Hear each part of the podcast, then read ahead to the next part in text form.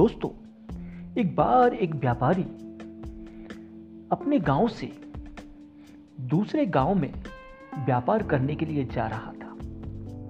उसके पास दो टट्टू थे, जिन पर उसने अपना आधा आधा सामान रखा हुआ था। उन दोनों में से एक टट्टू की हालत कुछ ठीक नहीं थी। वो बहुत बीमार था। और उसके पैर में चोट भी लगी हुई थी। वो दोनों साथ साथ चलते जा रहे थे। तब उस बीमार टट्टू ने अपने साथी टट्टू से कहा कि, दोस्त, आज मेरी तबीयत कुछ ठीक नहीं है और मेरी पीठ पर सामान भी कुछ ज़्यादा है। इनमें से एक बोरी जिसमें सामान भरा हुआ है, ये लटक रही है। मैं ऐसा करता हूँ कि मैं इस बोरी को गिरा देता हूँ और आगे निकल जाता हूँ। व्यापारी पीछे से आ रहा है तो वो ये बोरी तुम्हारी पीठ पर लाद देगा। तो इससे मेरा बोझ कुछ कम हो जाएगा और मुझे राहत मिलेगी। लेकिन उसका जो साथी टट्टू था, वो समझदार था। उसने कहा, तुमने मुझे क्या बेवकूफ़ समझ रखा है? जो मैं तुम्हारे हिस्से का भी बोझ अपनी पीठ पर लाद लूँ। मेरी पीठ पर भी तुम्हारे बराबर ही बोझ है। तो मैं क्यों तुम्हारी मदद करूँ?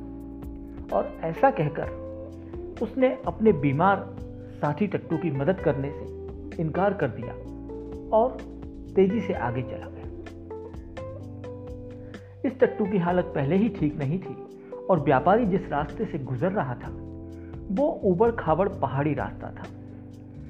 आखिर में एक जगह चढ़ाई पर आकर उस टट्टू की हिम्मत जवाब दे गई और वो वहीं गिरकर ढेर हो गया।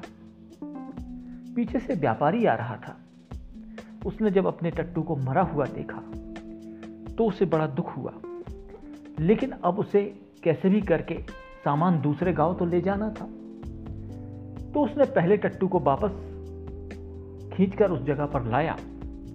और इस मरे हुए टट्टू का, पूरा का पूरा सामान उस टट्टू की पीठ पर लाद दिया।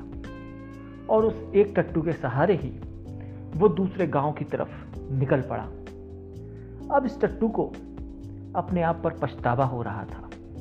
वो सोच रहा था कि काश मैंने अगर उसी समय अपने साथी की मदद कर दी होती तो मुझे सिर्फ़ एक बोरी अपनी पीठ पर लादनी पड़ती। लेकिन मदद नहीं करने का।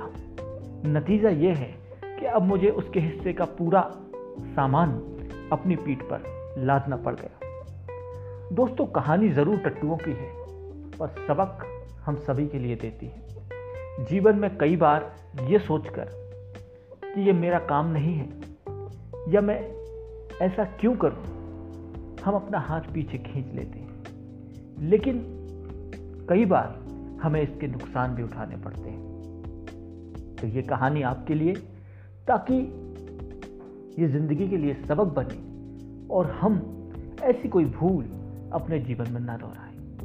दोस्तों, अभी सिर्फ़ इतना ही। नमस्कार।